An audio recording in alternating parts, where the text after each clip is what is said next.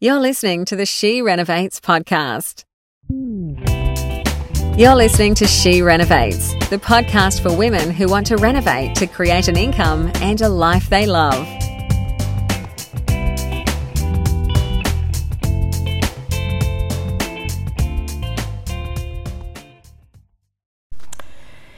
If you're wondering what you should be doing during the pandemic in terms of your renovating goals, then this episode is for you. Hello, it's Bernadette Janson back with another episode of She Renovates. And today I'm going to be talking about what is going on in the market at the moment and giving you my take on how to progress in a time of such great uncertainty.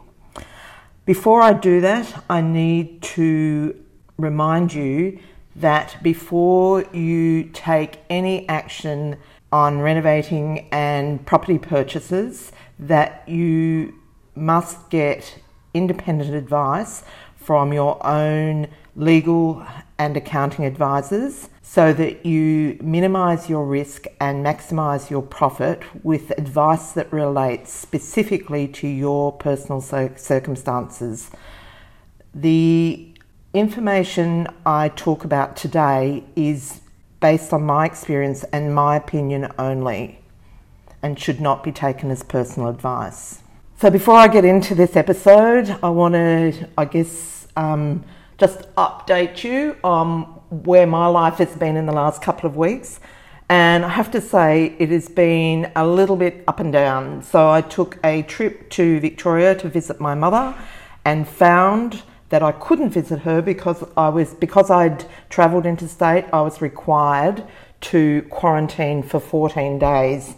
Uh, minor detail that had not been communicated to me in the conversations leading up to that trip.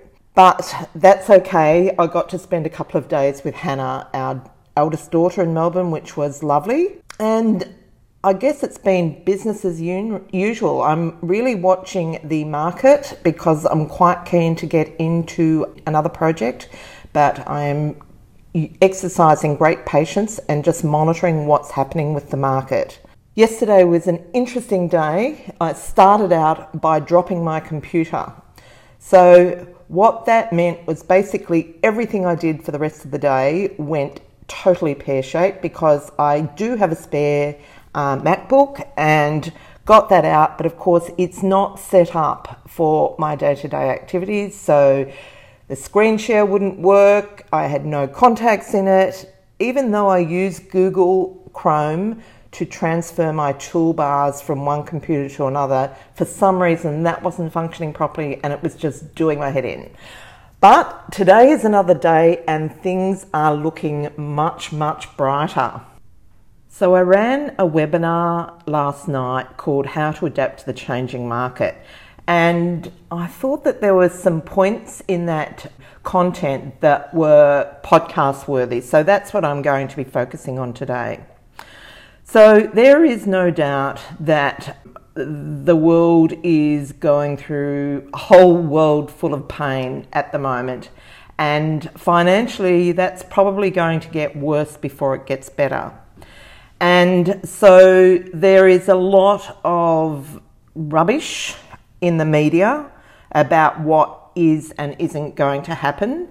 And I call it rubbish because, to be honest with you, absolutely nobody knows what the impact of this lockdown, this global lockdown, will be because it's never happened before. Well, I guess the Spanish flu was the last example, and that was a century ago, so it's unprecedented. And there is a historical uh, precedent for so called gurus getting it wrong. Even ba- banks and I suggested to my community that they go over and download a report done by the Elephant in the Room podcast, where they have a report called Fools or Forecasters and document the number of inaccurate predictions over the last 12 months, or basically over the last te- decade. So, if you're concerned about the big numbers, you know, 30% market crash and so on, that are being reported in the media, I suggest you go and read it because you will feel a whole lot better after that. So basically, I, I, personally think the first thing to do is to turn off the media. Do not read the headlines because they're there to encourage you to read the paper or read the article or watch the television show.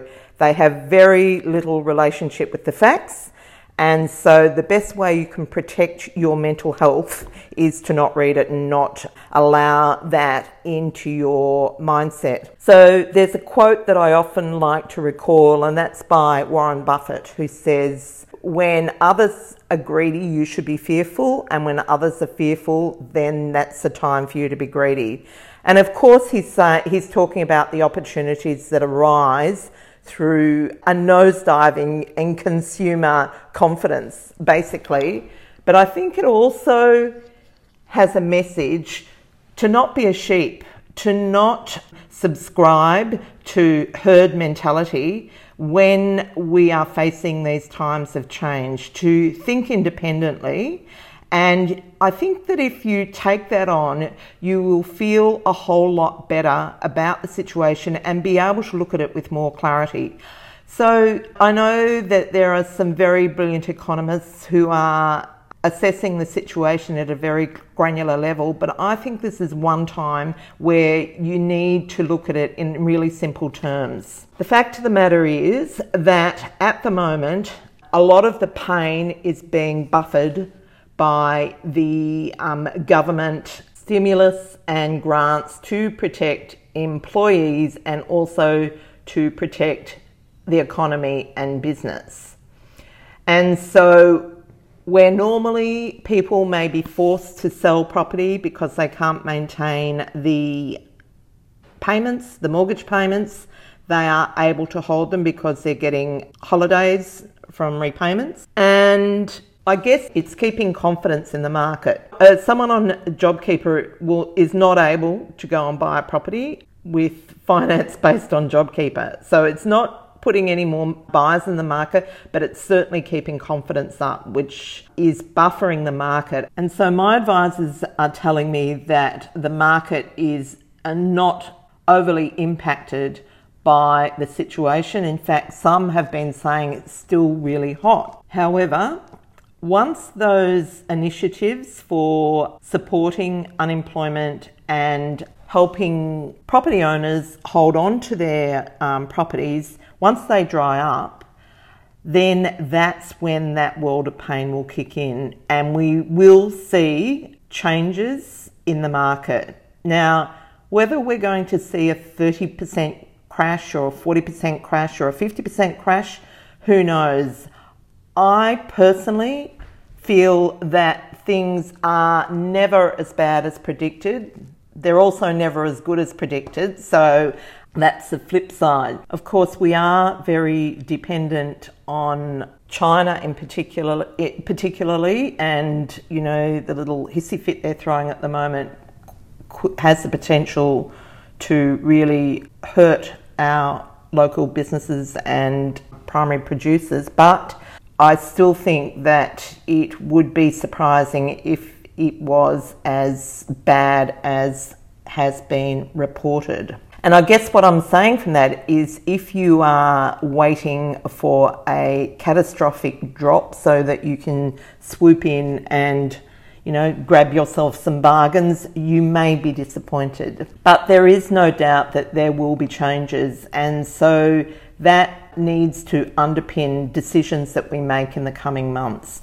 I personally am, I have a joint venture ready to kick off, but I want to just watch and see how the market goes. Um, I do have students currently buying, so, but what I'm saying to them is if they are planning to go ahead, they need to be aware of what could be um, in front of them, and they definitely, at a very minimum, need to make sure that they have got a big buffer, particularly if they are buying with finance. Quite a few are buying with cash, so that's not really an issue.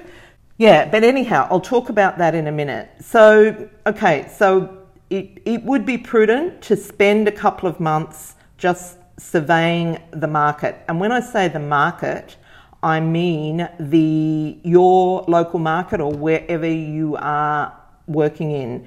There is not one market, and some areas are hardest, harder hit than others, mainly because of their exposure to certain sectors.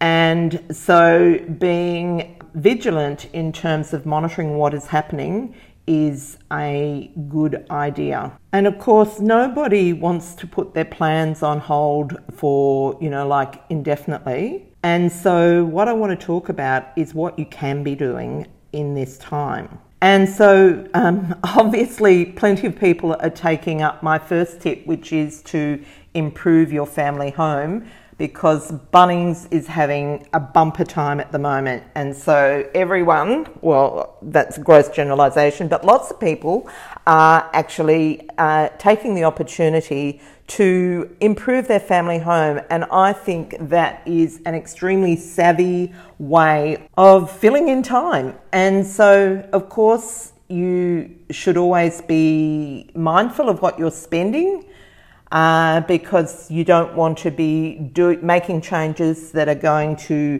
decrease the value of your property. And unfortunately, some people do do that. But improving the value of your, your property is 101 because what that does is it builds the stability of your base.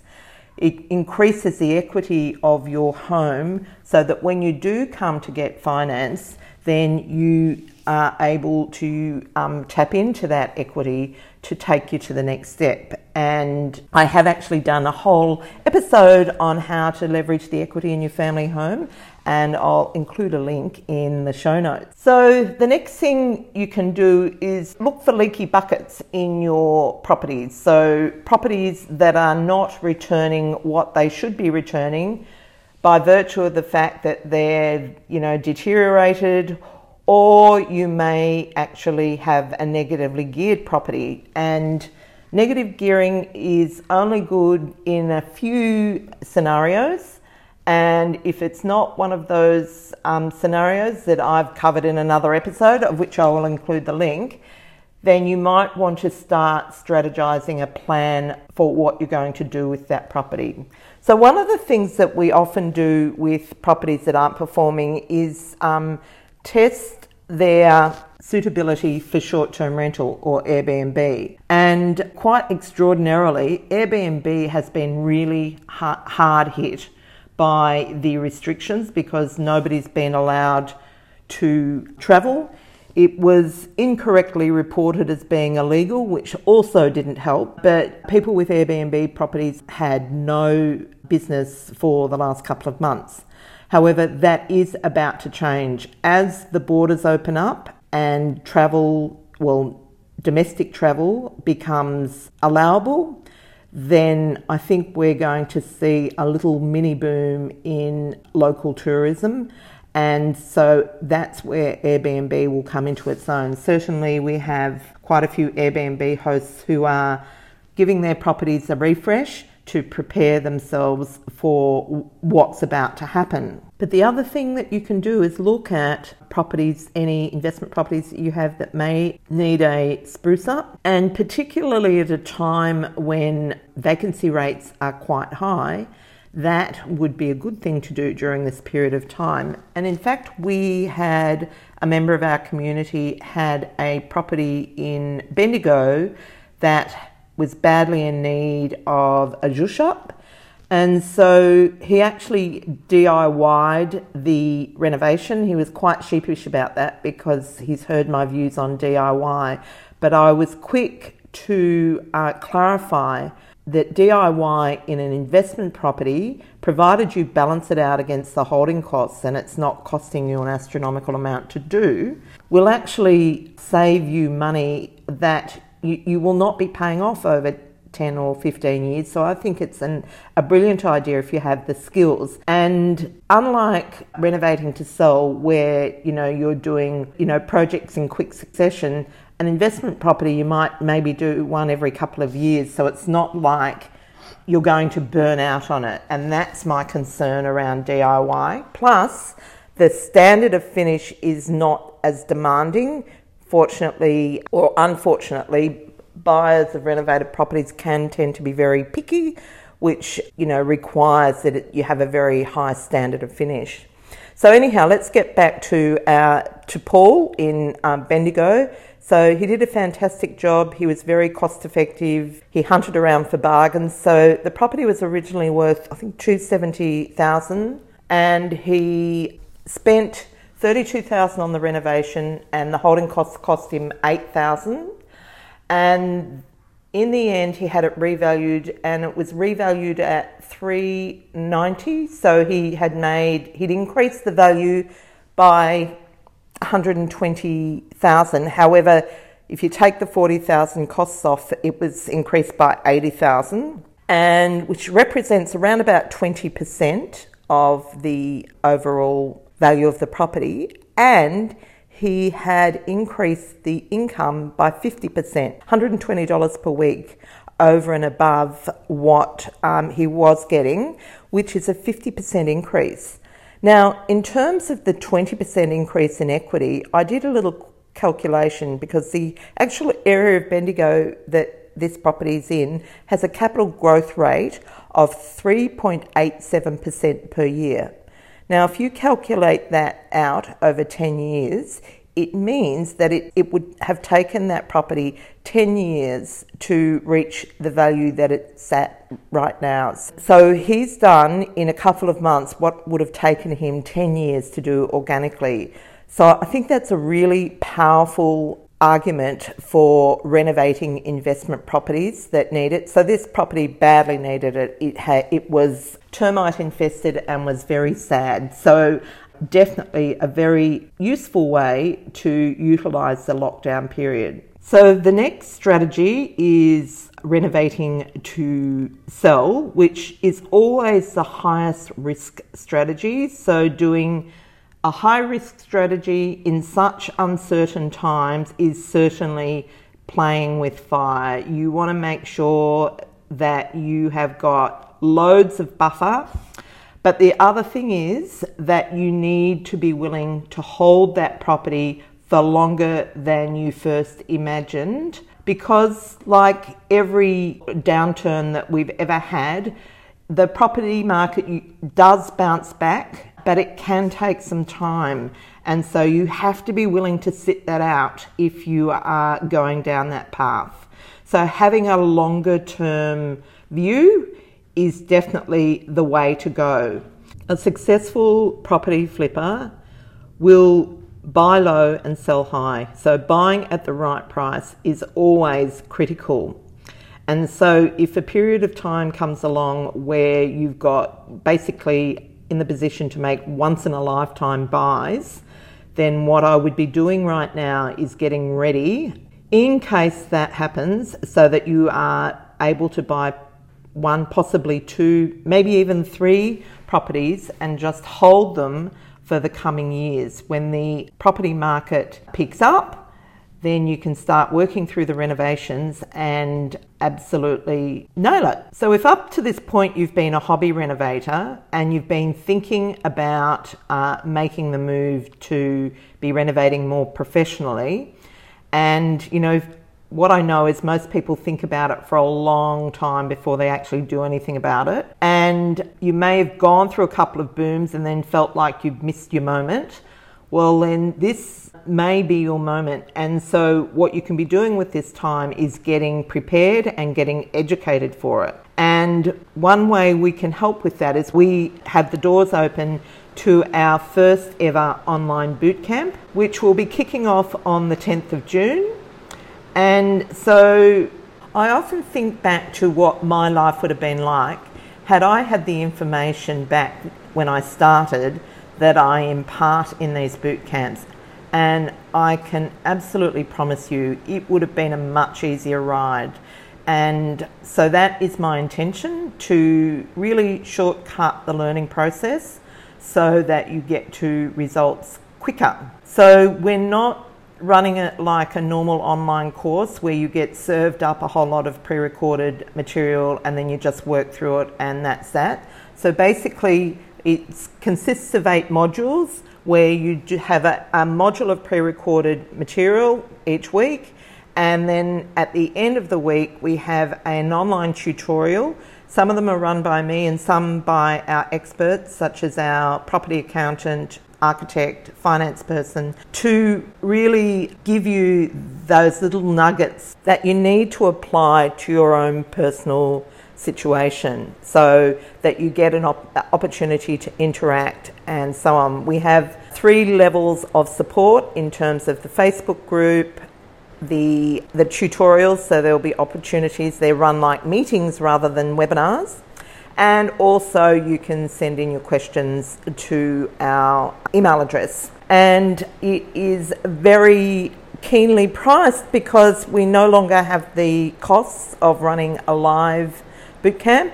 So I would encourage you, if you are thinking about some training, then you um, follow the link in the show notes and maybe go over and consider the bootcamp. That's about all I've got for today. So if you've not subscribed to the podcast yet, please make sure you do subscribe. And also, if you could go over to iTunes and leave a review if you've not done that before either. I love reading those reviews because it really gives me some insight into how the content is landing and whether it's useful and so it guides me to map out the epi- the coming episodes and it just gives me a real kick to see that it, it really is helping you and I'm very grateful for those comments. So that's me for today. Take care and I'll see you next week. This is the She Renovates podcast.